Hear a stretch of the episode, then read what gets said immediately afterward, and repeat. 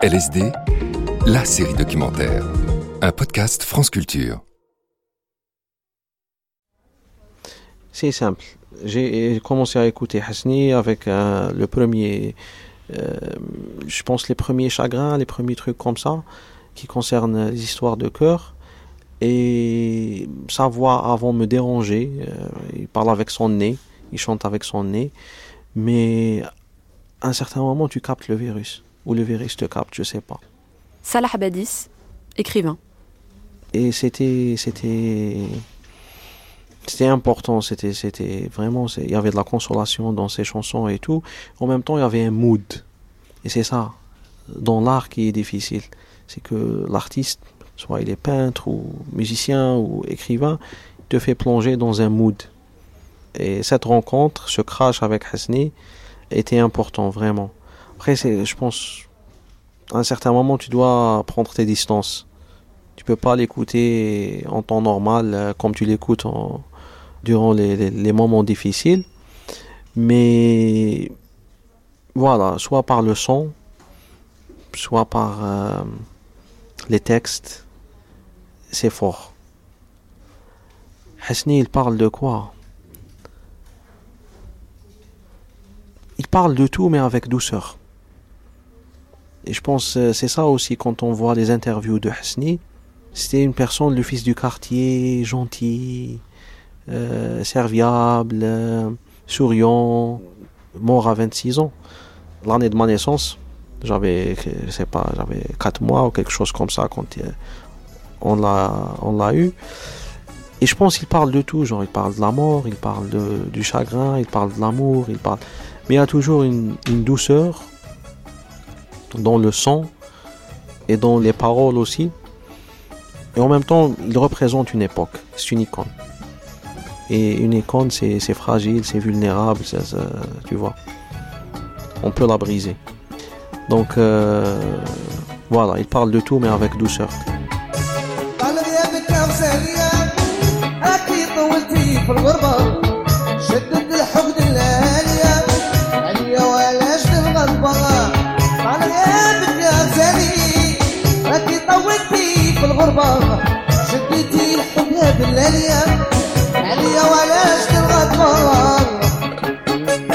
Le raï, une histoire algérienne.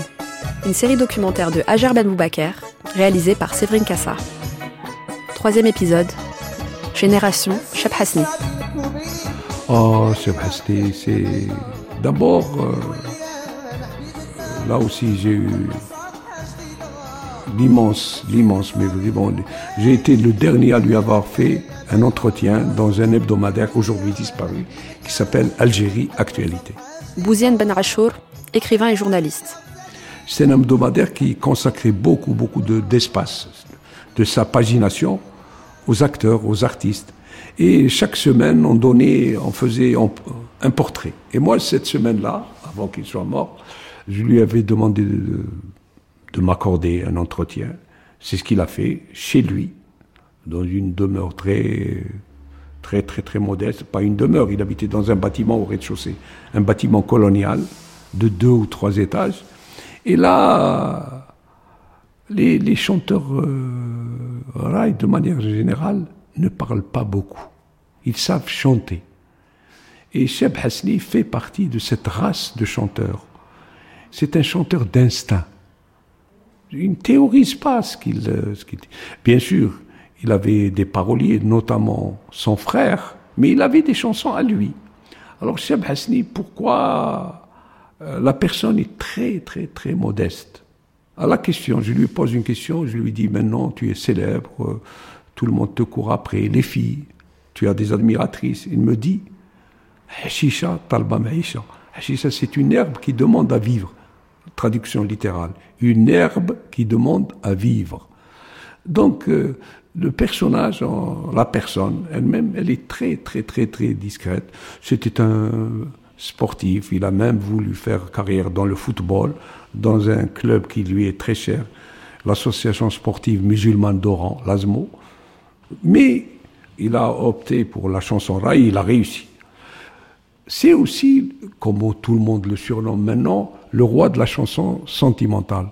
Le roi de la chanson, pourquoi il a réussi aussi là? Parce qu'il y avait des chansons révoltées, des chansons provocatrices, des chansons revendicatrices. Lui, il était dans les chansons de tendresse, d'amour. Et pourquoi il a réussi dans cette période-là? Parce que les gens avaient besoin surtout d'amour. Parce qu'on tenait, c'était la haine, la haine partout. Des Algériens qui ne s'aimaient plus.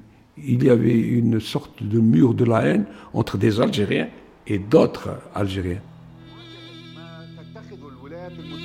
Il y a plus de trente ans, en octobre mille neuf cent quatre-vingt-huit, les Algériens se sont soulevés dans un élan de liberté contre le système du parti unique du F L N. Plusieurs jours d'émeutes, qui feront près de cinq cents morts, contraignent le pouvoir à entamer un processus d'ouverture démocratique. En décembre mille neuf cent quatre-vingt-onze, les premières élections libres voient le F I S, Front islamique du salut, partisan d'un islamisme radical, remporter le premier tour des élections. En janvier mille neuf cent quatre-vingt-douze, le régime décide d'interrompre le processus électoral. Le F I S, suite au refus des militaires de les laisser accéder au pouvoir, décrète la lutte armée. Plusieurs groupes se forment, dont le G I A, groupe islamique armé. Les forces de l'État et les groupes terroristes s'affrontent. La suite des événements plonge l'Algérie dans une souffrance longue de dix ans. Cet épisode se propose de raconter le raï et sa vitalité, Oran et son histoire, sans occulter le sang, dans le chapitre le plus sombre de l'histoire de l'Algérie indépendante, qui fera cent cinquante mille à deux cent mille victimes. Parmi elles, trois artistes, trois enfants d'Oran. En Algérie, à ce moment-là, les contradictions s'aiguisent. Mohamed Kali, journaliste. La voie du capitalisme étatique démontrait ses limites. L'économie tenait parce qu'on était un pays exportateur de pétrole. Et euh, en quatre-vingt-six, il y a eu la chute du prix du baril de pétrole et l'Algérie s'est retrouvée dans une crise économique effroyable. On a été obligé de faire appel au F M I. Et un pays dont l'économie est pauvre est un pays sous la menace de l'intervention étrangère, des troubles sociaux, parce qu'il faut trouver du travail aux gens, il faut nourrir pour importer. Le pays, l'Algérie est un pays importateur de, de, de céréales, de, de pratiquement tout. Il ne produit pas ce qu'il consomme. À ce moment-là, il y a la crise identitaire qui se pose. On a les islamistes qui réclament l'islamisation et le rejet de tout ce qui est symbole de l'occidentalisation. Les islamistes demandent à ceux qui n'y plus la mixité à l'école. Les grèves sont là, en Algérie. Au niveau du sommet du pouvoir, il y a des luttes. Chadli se veut, et son clan qui était le président dans les années quatre-vingts, voulait le, le changement de, bien sûr, l'économie. Il fallait sortir de, de, du socialisme bureaucratique. Et il y avait des libéraux qui voulaient que l'économie se libéralise. Mais il y avait de telles contradictions entre les différents clans, il fallait les pousser à leur extrême limite pour que ça explose.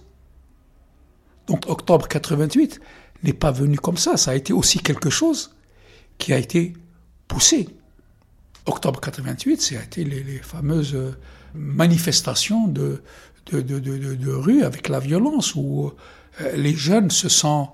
Tout ce qui symbolisait l'État était saccagé. Les entreprises publiques ont brûlé tout. Il y a, il y a vraiment une attitude de rejet de l'État et de la mainmise de l'État. Surtout, il n'y avait que les petits épiciers qui n'avaient pas été nationalisés. Tout était contrôlé par l'État. Même les allumettes étaient importées. On avait un pays où il y avait une agriculture qui pouvait être prospère, qui pouvait faire vivre les Algériens. Mais on importait la pomme de terre, c'est impensable.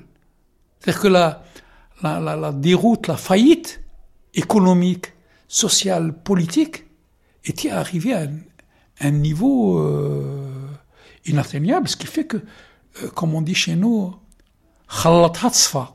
« Khallatha », comme on dit, lorsque vous prenez une, une eau où il y a de la boue, vous la secouez, mais à un moment donné, ça va se tasser. Tu sais ce qui s'est passé en quatre-vingt-huit? C'était un truc qu'on n'a jamais vécu. Mohamed Ali Alalou, ancien journaliste radio. Des militaires qui tirent sur leur, leurs propres enfants. les militaires algériens tirent sur les Algériens. Il y a eu cinq cents morts et plus. Ils étaient sans pitié contre nous, tu vois. Et à ce moment-là, la musique raï ne m'intéressait pas du tout. J'étais à la radio. Ce qui m'intéressait, c'était des jeunes qui parlaient, qui chantaient, qui revendiquaient. Qui... Et donc, ces jeunes-là, il fallait les chercher, il fallait les trouver.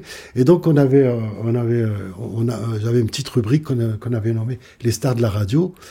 Et on allait chercher, c'est dans la, dans la rue, qui grattaient, mais qui disaient des choses. Parce que le raï n'est pas revendicatif. Il est revendicatif d'une certaine manière.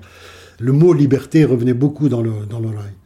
Liberté, et cetera. Tout, que ce soit par les métiers, par Khaled, par les autres. Mais après quatre-vingt-huit, moi, j'écoutais plus. J'étais, j'étais ailleurs. J'étais, je, je, je voulais entendre un autre son de, de, de mon Algérie qui a, qui a subi le, ses crimes, qui a subi sa... Et il y avait quelqu'un que nous, moi je regrette en, en fait, hein, qu'on n'a jamais diffusé. À ce moment-là, il a éclaté, il s'appelle Hasni. Hasni, il parlait d'amour. Et à ce moment-là, les jeunes avaient besoin d'amour, avaient besoin d'entendre ces mots doux, ces trucs, ces, ces histoires d'amour. Et, euh, et moi, pour, pour moi, Hasni, c'était quelqu'un qui, euh, qui, qui n'avait rien à voir avec ce que je vivais, quoi, tu vois. Et donc, voilà, moi, j'ai jamais diffusé du Hasni à la radio. Ce que Dieu me pardonne. Allah yarhamou Hasni, miskine. Voilà. Et pourquoi vous regrettez aujourd'hui? Vous dites qu'avec le recul, euh, en fait, il diffusait quelque chose d'important. Oui, il diffusait quelque chose d'important parce que moi, je l'ai pas senti, ce truc-là. J'étais un peu plus âgé que cette jeunesse. Et, euh, et je voyais que les jeunes, ça les, ça les touchait.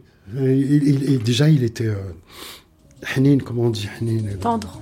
Il était doux. tendre, doux, et cetera. Et, tout. Et puis, il, a, il avait un, un succès monstrueux qui s'appelait « Nous, on n'aura jamais pu le passer à la radio. »« On a fait l'amour dans une baraque complètement niquée. » C'était un tube extraordinaire avec Zahouani. Un tube extraordinaire que tu ne peux pas passer à la radio.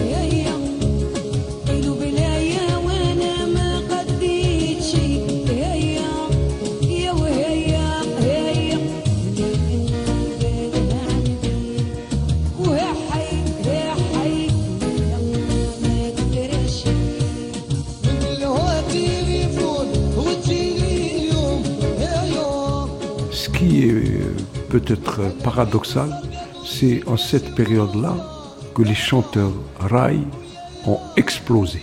Explosé dans le sens, euh, euh, ils ont mis en valeur tout leur talent artistique. Bouziane Benrachour. On est en pleine euh, décennie noire, il n'y a pas un autre terme. Et il y a des assassinats partout, des assassinats odieux par des sanguinaires qui ne méritent aucune espèce de pitié. Moi, ils m'ont arraché des amis très, très, très, très chers. J'étais sur la liste, mais je n'ai quoi un mérite. Tout le pays était sur la liste. Et c'est en cette période-là que les chanteurs raï, sans tambour battant, ont continué de résister. On continue de résister comment? Par chanter. Cheb Hasni, le meilleur exemple, il a été assassiné en mille neuf cent quatre-vingt-quatorze. Il continuait à... Il y a des... Des, des scènes mémorables, notamment au stade du cinq juillet, où c'est toute la nuit, ils chantent jusqu'au, jusqu'au matin. Et pas uniquement Cheb Hasni, euh, Khaled était déjà parti et Mami, mais beaucoup d'autres Cheb ont continué à chanter, à chanter et à se produire dans des territoires qui étaient pratiquement interdits.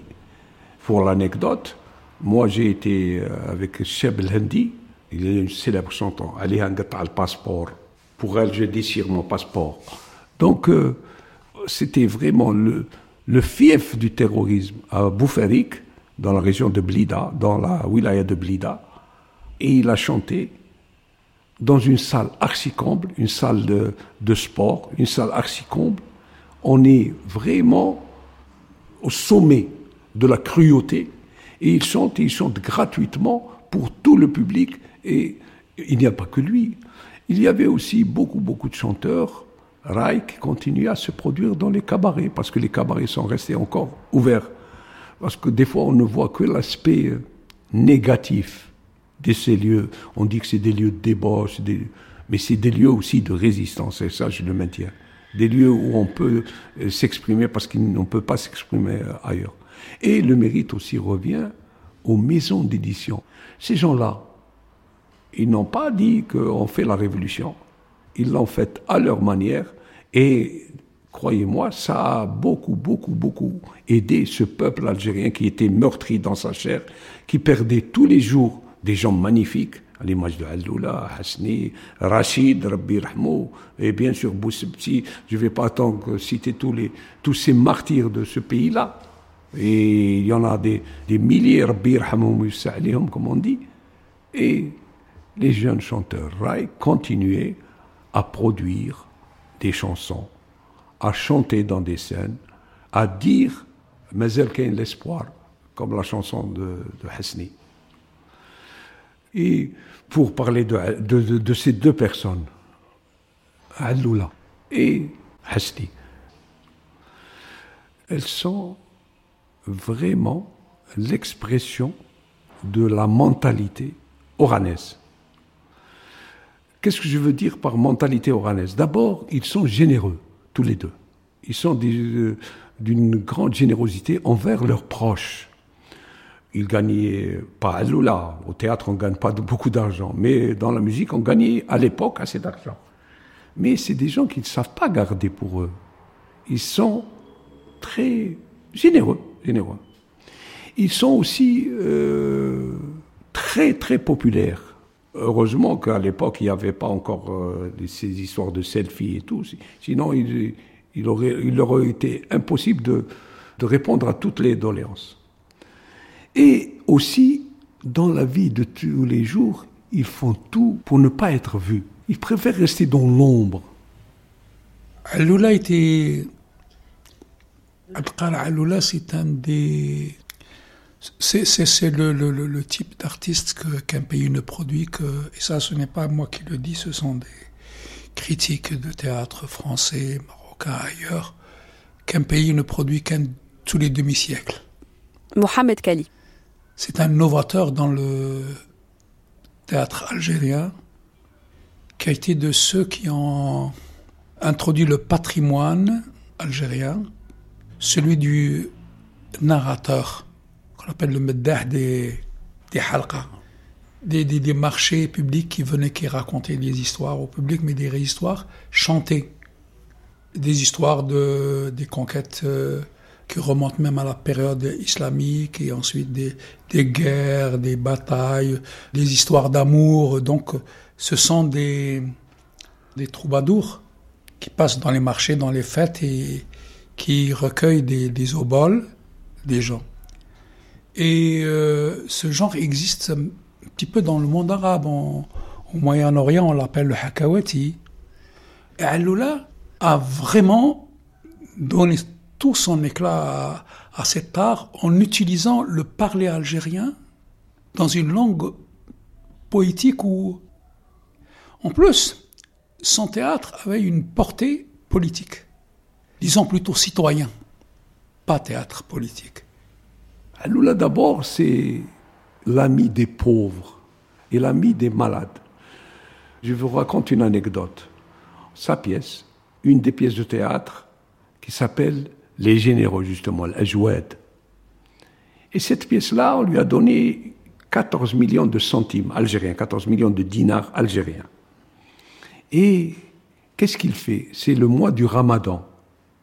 Il donne à un vendeur de zlabia les quatorze millions. Il lui dit, ces quatorze millions, je te les donne pour les enfants et les parents des enfants cancéreux qui n'ont pas où aller, qui vont être obligés de dormir ici à Oran.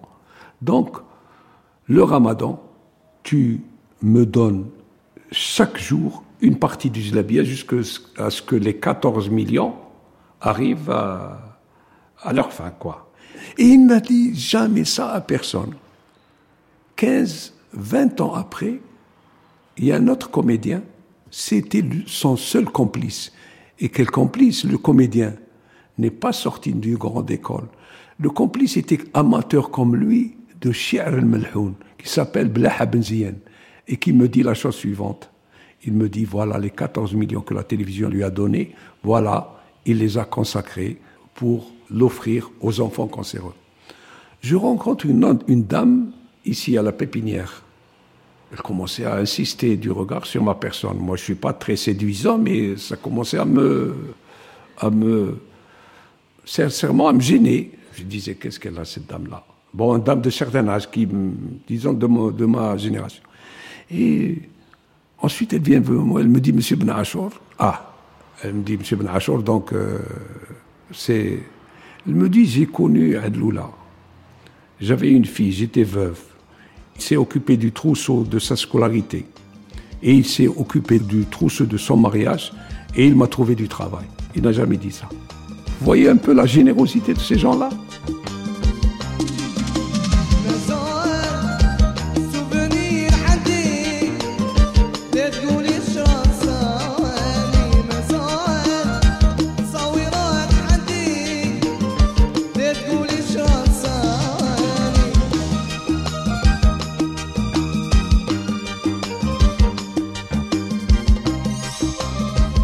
Je pense que Hasni est très important pour les Algériens parce que, à travers son répertoire, à travers ses textes et ses chansons, il a mis des mots sur les sentiments non exprimés. Hamdi Barala, journaliste et traducteur. Il a donné aux Algériens des mots pour exprimer leur amour, leur chagrin, leur, leur tristesse, leur joie, leur bonheur. Une grande partie de la raison pourquoi il occupe une place spéciale dans l'imaginaire algérien, c'est pour cette raison. Tout le monde chantait l'amour, mais pas autant que Hasni, pas avec des mots aussi euh, percutants que Hasni. Pour la prod euh, des mauvaises langues, disons que ça ne casse pas trop pattes à un canard, euh, je serais en partie euh, d'accord. Mais oui, je pense que la connexion des Algériens avec, euh, avec Hasni, c'est plutôt le texte. Ce qui me vient en tête, c'est euh, « Mazel Sawer Kandi »,« J'ai toujours ta photo ». Bon, la traduction peut donner une connotation un peu, euh, comment dire, du mec obsédé, mais le texte, je vous assure que le texte n'est pas du tout ça, ça exprime surtout son, euh, la difficulté qu'il trouve à se détacher de cette euh, femme et de cette histoire qui a dû se terminer.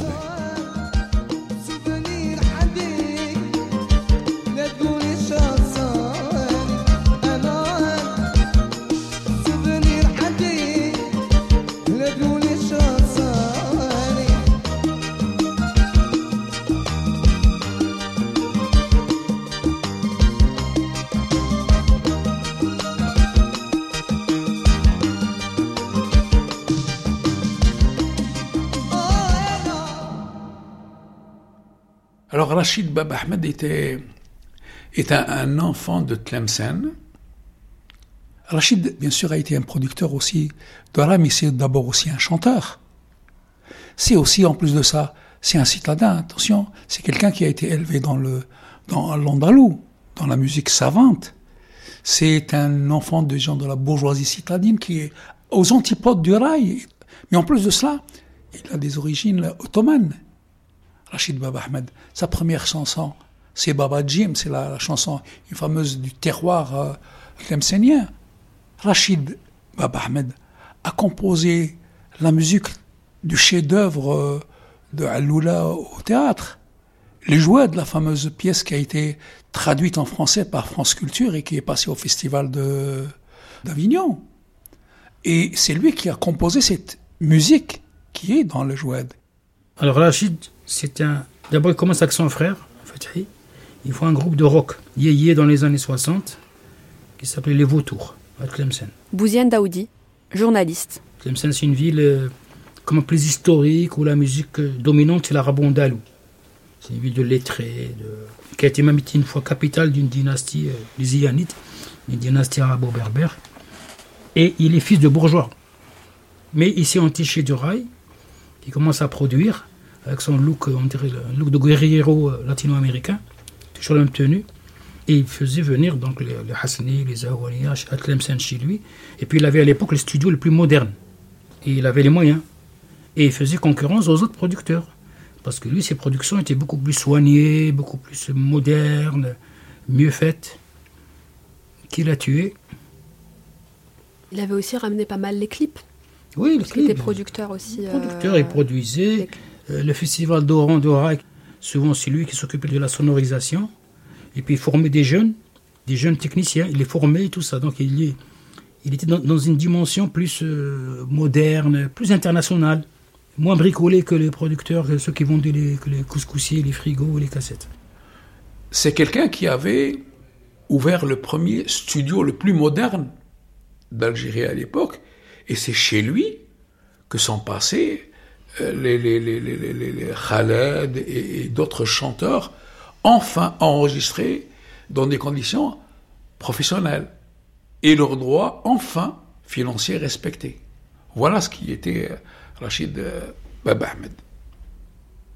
Je me présente, je suis le fils du défunt Mohamed Rachid Baba Ahmed, parmi les premiers éditeurs en Algérie. Je m'appelle Ilyas Baba Ahmed, bien sûr. Voilà. Mm-hmm. Bah, là, actuellement, on est à Tlemcen, ma ville natale, celle de mon père et des grands-pères. Tlemcen, euh, voilà, c'est le, en fait euh, la frontière du Maroc. Puis voilà, c'est, c'est, une, belle c'est une belle ville très calme euh, que j'adore profondément. Voilà. Mon père, bon, après euh, qu'il a fait, terminé ses études, il était plus ou moins très jeune. Euh, il commençait d'ailleurs dès son premier âge euh, à commencer à faire de la guitare à la maison. Il avait une petite guitare euh, que son oncle lui a achetée à l'époque. Voilà, il s'est mis à jouer de temps en temps. En parallèle, euh, il faisait ses études. Ben après, il a commencé à à pratiquer juste la chanson et tout. D'ailleurs, c'est à partir de là qu'il a commencé à, à produire ses propres chansons avec son frère Fethi, qui est mon oncle. Ils ont fait pas mal d'albums, ils ont fait un, un tabac à l'époque, les années soixante-dix. Et après tout ça, il, a, il, il s'est mis à réaliser un petit studio minuscule. Il a fait d'ailleurs dans une chambre à notre maison que je me rappelle très bien à l'époque.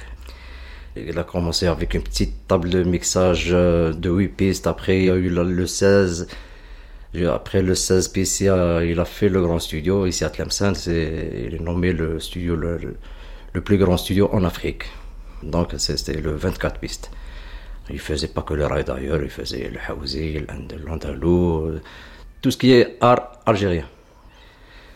Et euh, comment s'appelait la maison d'édition ? L'édition, la première, euh, la première édition qu'elle a fait, elle l'a appelée l'édition rallye. Parce que le rallye, il aimait beaucoup faire le rallye, le rallye des voitures. Donc, euh, il a eu l'idée de, de l'appeler le, l'édition rallye. Par la suite, il a fait une autre édition qu'il a appelée Rachid Fthi.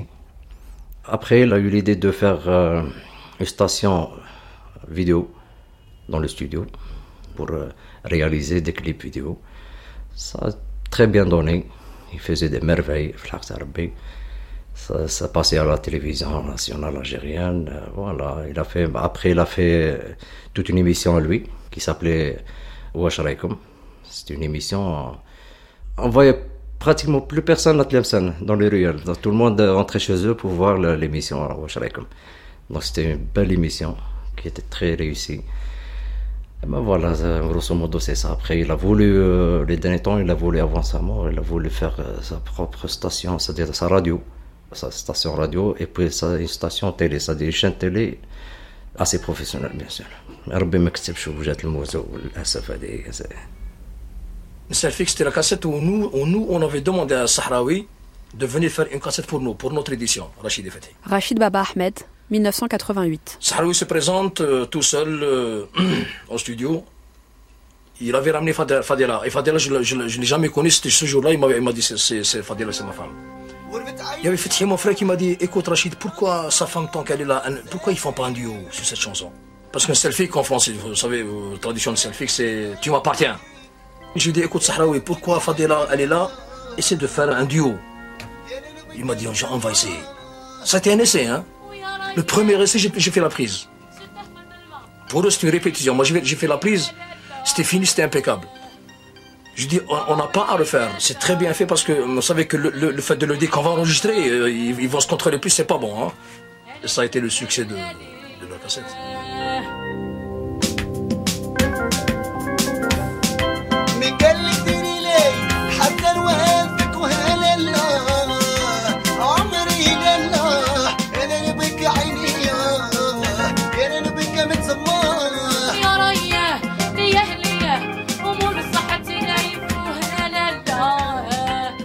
Moi, j'étais fan de Sylvie Vartan, Johnny Hallyday, j'étais jeune. J'avais le poster avec la robe euh, rouge. J'étais jeune. Dis-moi, une chanteuse, elle dit Sylvie Vartan ou la Capière et pas non, ils ne connaissent pas.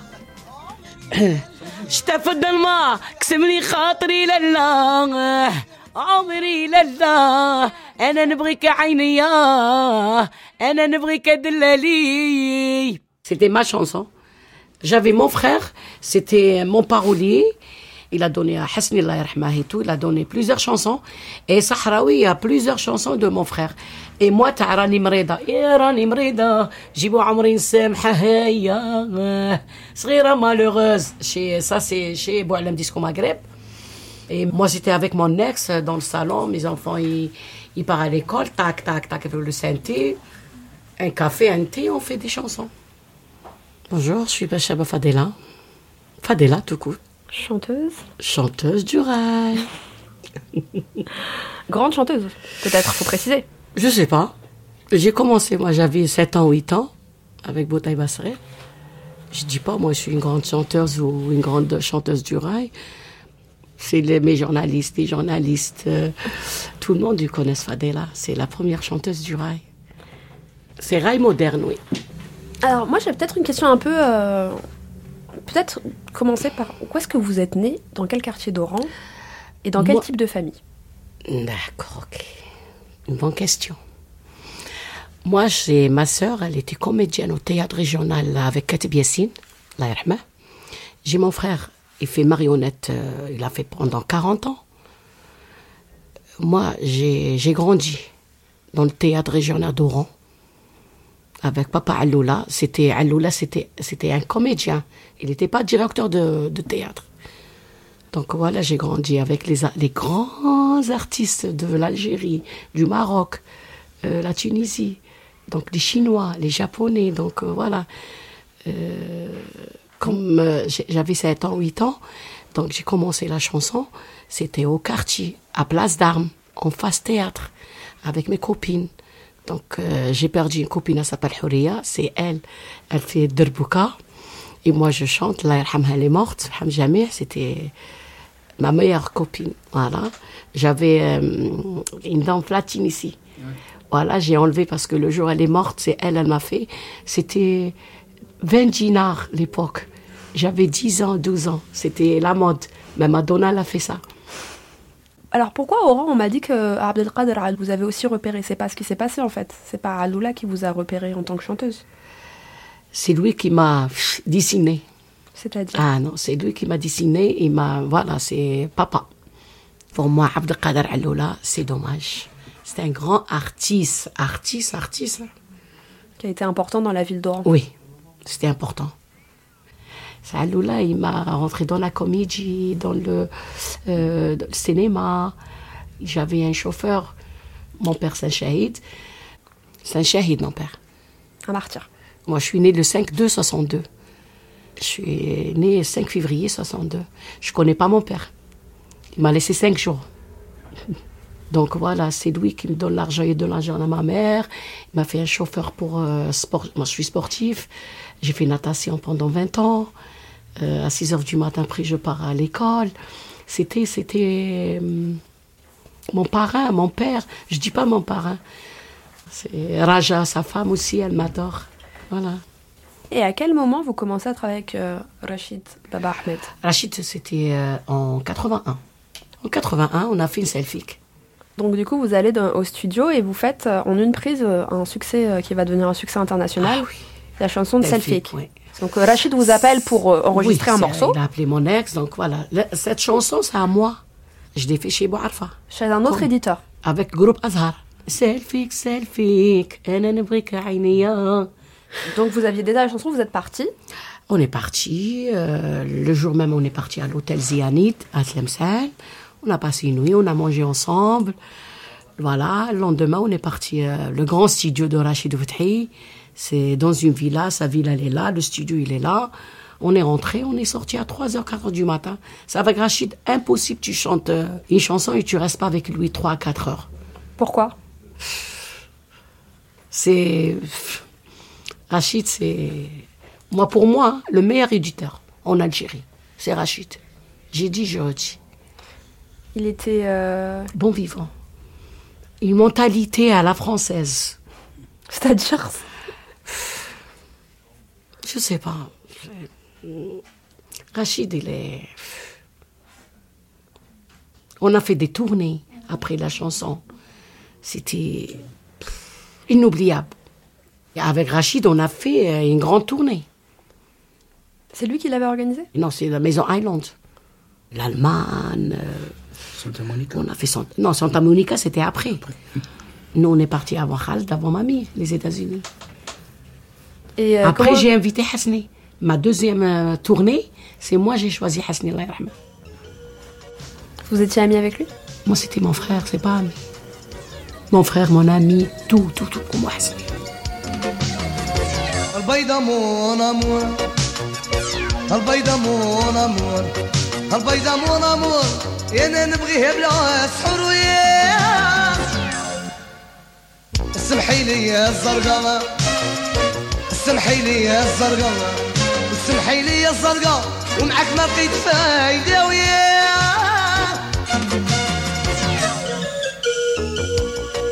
Il était très productif, Hasni.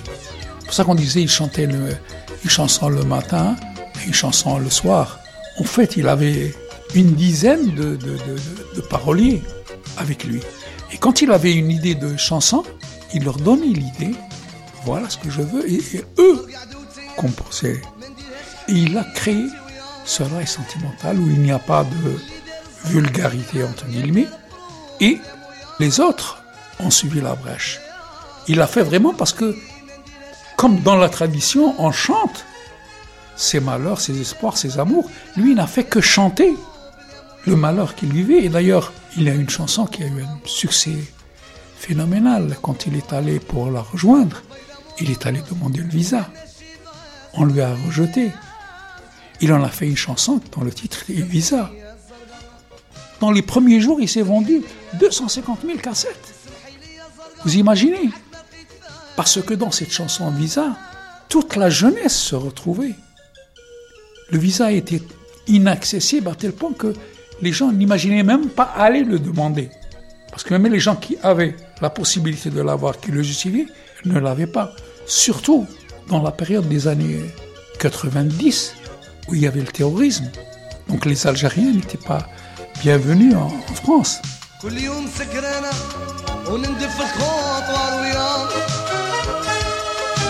بابي العديان جرحوا قلبي بالحلم وياه كل يوم سكران ندف الكوطوار وياه آه بابي العديان وجرحوا قلبي بالحلم وياه البيضة مون أمور البيضة مون أمور والبيضة مون أمور نديها بلا سحور وياه.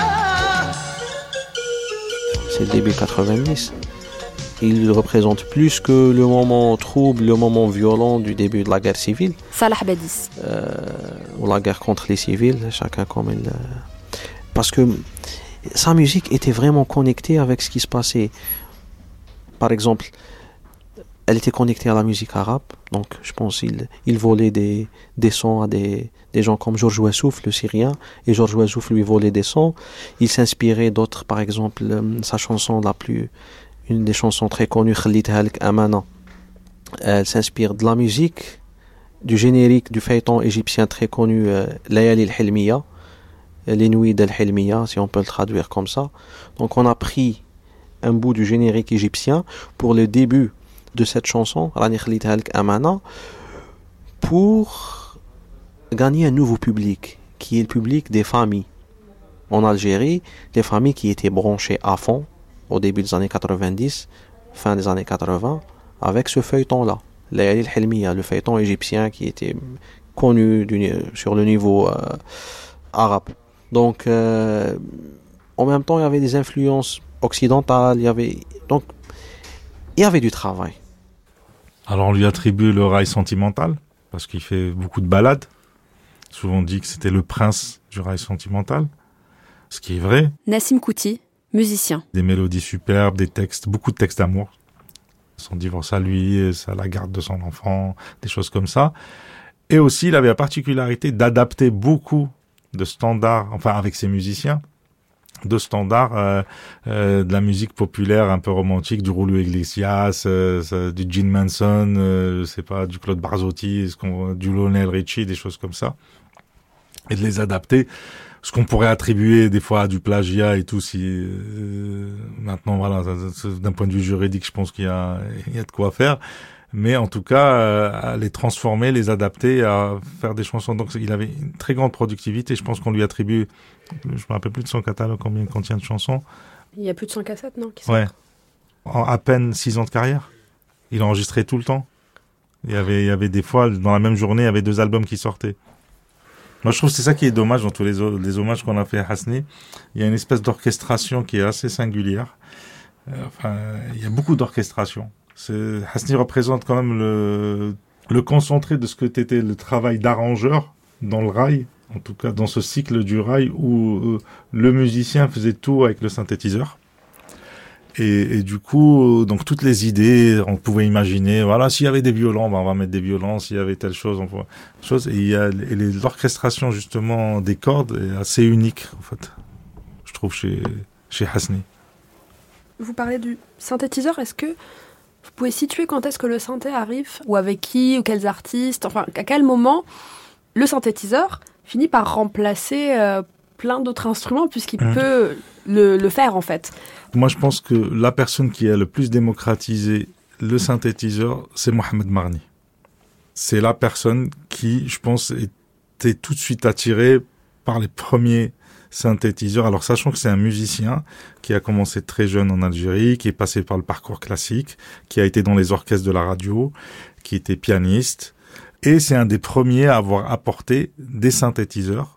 Comme celui que tu peux voir ici, le, le Prophète. Nous, on a une version de deux mille vingt-trois. Une... Mais eux, lui, là, avait une des premières versions du Prophète, avec lequel il y avait des sons synthétiques qu'on retrouvait dans des enregistrements de Stevie Wonder ou des ou du genre Michel Jarre. C'est-à-dire, c'est pour juste un peu situer les esthétiques. Et, et du coup, Mohamed Marni, c'est un des premiers à avoir utilisé ça, avec quelques autres arrangeurs. C'est-à-dire, il n'y avait pas que lui. Rachidou Fathi aussi. Il y avait le D X sept aussi, qui était assez important. En tout cas, Marni, je pense que c'est un des inventeurs de ce poste-là qu'on dit d'arrangeur, parce qu'il a été le plus productif et le plus inventif. Parce que ce qui est particulier, c'est qu'on va transposer des rythmes qui sont à la base des rythmiques jouées avec des instruments populaires, traditionnels, on va dire derbouka, tar, gallal, tout ça. Et on va essayer de transposer ces codes-là, ces rythmiques-là, comme si c'était joué par une boîte à rythme ou une batterie. Et tout ça avec un synthétiseur. Là, on arrive avec Marni, il enregistre chez lui, enfin dans son studio à lui, il fait tous les arrangements à l'intérieur. Et donc, on va influencer aussi des Ali, Bou Abdallah, ceux qui travaillent pour Hasni, et après les Toufir Boumellah, tous ces tous ces pianistes qui vont se dire, ben, on peut produire des chansons, on n'a pas besoin de beaucoup d'effectifs, et on peut essayer d'orchestrer le maximum de choses à travers des outils euh, numériques, euh, des outils technologiques.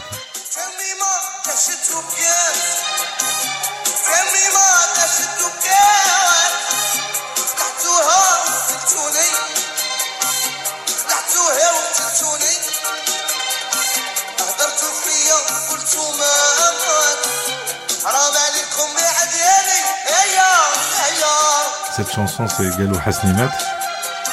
Il paraît que Hasni est mort, la chanson, enfin, si on devrait la traduire. Et il y a eu des rumeurs sur sa mort. Il commence son premier couplet en disant « Même ma mère euh, a été euh, surprise et a pleuré ». Et du coup, voilà, c'est des, c'est, on, on lance des rumeurs que Hasni est mort. Et du coup, lui, il écrit une chanson sur ça en disant « Je pensais que vous m'aimiez autant que je vous aime » parce que voilà, je pense qu'il y avait de la jalousie ou des gens qui profitaient de cette situation, de cette ambiance un peu anxiogène, des menaces de mort sur les artistes, sur les acteurs de la culture algérienne. Et je pense quelques semaines après, il est décédé, il a été assassiné. Donc, euh, donc voilà, c'est une chanson assez particulière parce que quand même, c'est, il a chanté son décès. Et c'est assez...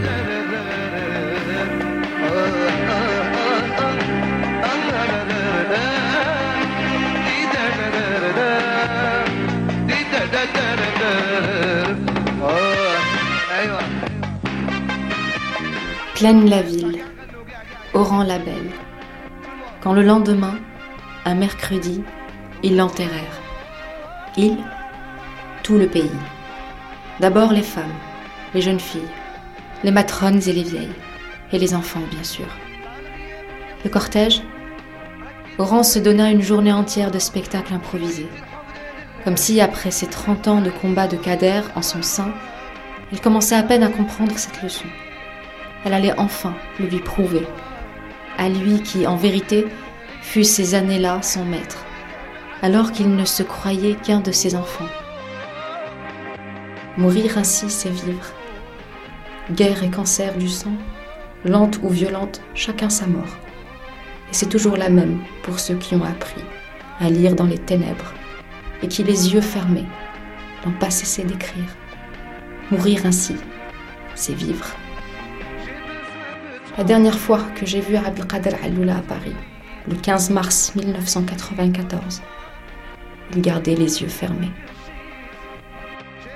Assia Djebar, le blanc de l'Algérie.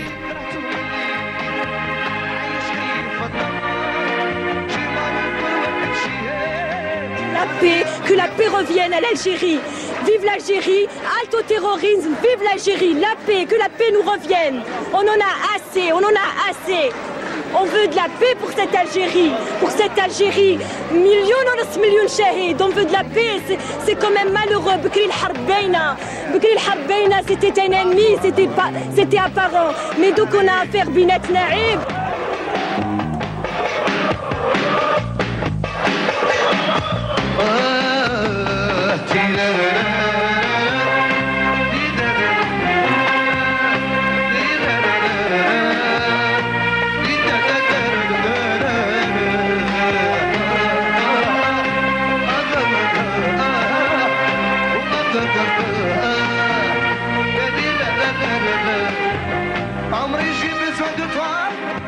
La terreur cerne désormais Oran comme la mer. Abdelkader Alloula tombe le premier, un soir de Ramadan, alors qu'il marche dans les rues qui sont les siennes. Il meurt quatre jours plus tard à Paris, le quatorze mars mille neuf cent quatre-vingt-quatorze. Cheb Hasni est assassiné dans son quartier natal de Gambetta, le vingt-neuf septembre mille neuf cent quatre-vingt-quatorze, vers midi. Deux balles dans la tête. Il avait vingt-six ans. Rachid Baba Ahmed est lui aussi tué, le quinze février mille neuf cent quatre-vingt-quinze. Alors qu'il se rendait dans la boutique de cassettes qu'il avait ouverte. Un groupe de trois hommes l'attendait.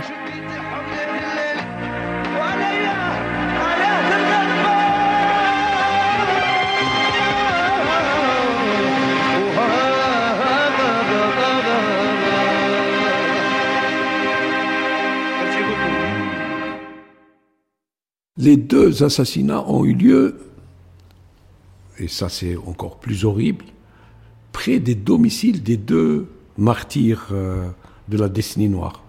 Hasni, c'est pratiquement en face de chez, euh, en face de chez lui. Si je ne me rappelle, si je ne m'abuse, c'était un vendredi, journée de, de, de, de, de, de prière, journée sacrée chez les musulmans. Il était en face de chez lui, en face. Alloula, c'est la même chose. Alloula, il, est, il venait, c'était Ramadan, c'est le vingt-septième jour du Ramadan. C'est très important. Qu'est-ce que ça symbolise chez nous, musulmans? Vous savez, de voilà, personne ne, ne, ne, ne croit qu'il peut être assassiné, qu'il peut être euh, tué. Hasni est, est très populaire dans son quartier, est très aimé. Euh, je me rappelle, à, à sa mort, j'ai titré un article, l'éditorial du journal, c'était « Le fils du pauvre », le titre. Et je terminais par euh, « Ils ont eu sa vie, mais il y a une chose qu'ils n'auront pas ». C'est que lui restera éternellement Cheb. que Hasni était, c'était la générosité même, il était le fils du pauvre, et donc euh, il était sensible aux pauvres. Les pauvres venaient le voir, il repartait avec des milliers de dinars. Celui qui est venu l'assassiner, il l'a pris en traîtrise, il est, il est arrivé comme pour l'embrasser. Hasni a baissé la tête et l'a embrassé à la fraternelle. Sauf que l'autre a sorti son pistolet et lui a tiré une balle dans la tête. Hasni, le, euh, parfois, m- m- montait en bus. Son quartier, Gambetta, c'était un quartier populaire. Il aurait pu aller dans une villa, mais il est resté dans son quartier. Il n'a pas eu le temps de s'embourgeoiser. Ça a été le désespoir, sincèrement. Hein. Lorsque Hasni a été, a été assassiné, c'est la consternation à travers toute l'Algérie, parce que Hasni était connu à travers tout, tout le pays. Il ne faut pas oublier que Hasni, le cinq juillet, je ne sais plus de quelle année, où c'était, c'est lui qui a chanté en dernier, qui a clôturé, et qui l'a clôturé au petit matin, au stade du cinq juillet, un cinq juillet, la fête de l'indépendance, mais aussi la fête de la jeunesse. Et à l'époque, Alger, c'était le couvre-feu. Donc les gens qui venaient au stade du cinq juillet passaient la nuit sur les gradins. Mais ils la passaient à écouter de la musique, alors que la mort rôde autour. Et le dernier à chanter, c'était Hasni, cinq juillet. Et les gens qui étaient endormis n'attendaient que Hasni. Et donc il a clôturé en apothéose le cinq juillet au petit matin, au moment où le couvre-feu était levé. Vous y étiez ? Non, hélas. J'ai entendu, j'ai vu à la télévision. Et c'était un moment fabuleux quand Hasni s'est présenté sur la scène. Baba Ahmed, lui aussi, a été assassiné. Sur la même rue que Alloula, la rue qui porte le nom d'un grand assassiné, Mohamed Boudiaf. Et il a été, bien sûr, enterré à, à Tlemcen. Et j'ai été, bien sûr, euh, professionnellement, d'abord humainement, je suis allé à son enterrement à Tlemcen, et professionnellement aussi. Et les gens étaient menacés de mort s'ils sortaient accompagner un artiste tué par les islamistes. Eh bien, deux fois, à Tlemcen, on est sortis aussi nombreux pour accompagner un mort. La première fois, c'était le docteur Benzarjab, qui était un, un patriote, qui a été assassiné dans une corvée de bois par les gendarmes français. Et la deuxième fois,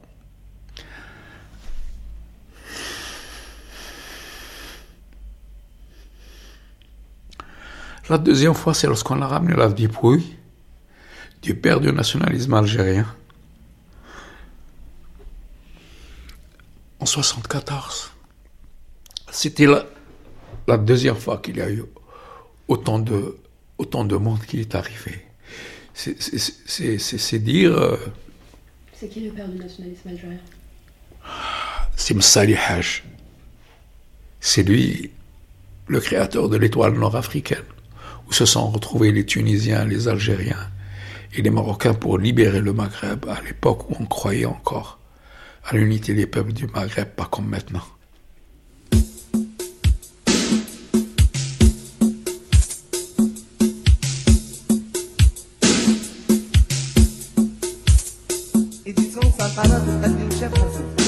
Nous, les artistes, en tant qu'artistes, on, on rend les gens gays, on n'est pas là pour toucher à la politique ou de, de faire n'importe quoi.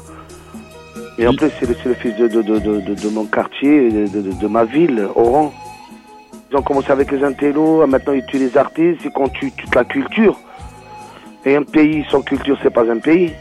Est-ce que le raï, c'est une musique euh, engagée, une musique qui peut déranger en Algérie ? Écoutez, nous on ne dérange personne, nous on parle de belles choses de la vie. On n'est pas des fous. Nous on fait, on fait de la musique euh, qui rend les gens gays, vu ce qui se passe en plus chez moi. C'est, en plus, nos chansons, c'est des chansons pour la jeunesse, c'est des chansons pour... Euh, c'est le truc d'amour, c'est, c'est pas... Ça fait neuf mois, il était là, il était là à Paris. Je lui dis, écoute, euh, ne pars pas au bled. Il me dit, Khaled, j'y vais chez moi. On n'est pas des gens menacés, on est des artistes. Alors il a fait confiance à la vie, et ben voilà, qu'est-ce qu'il a donné la vie.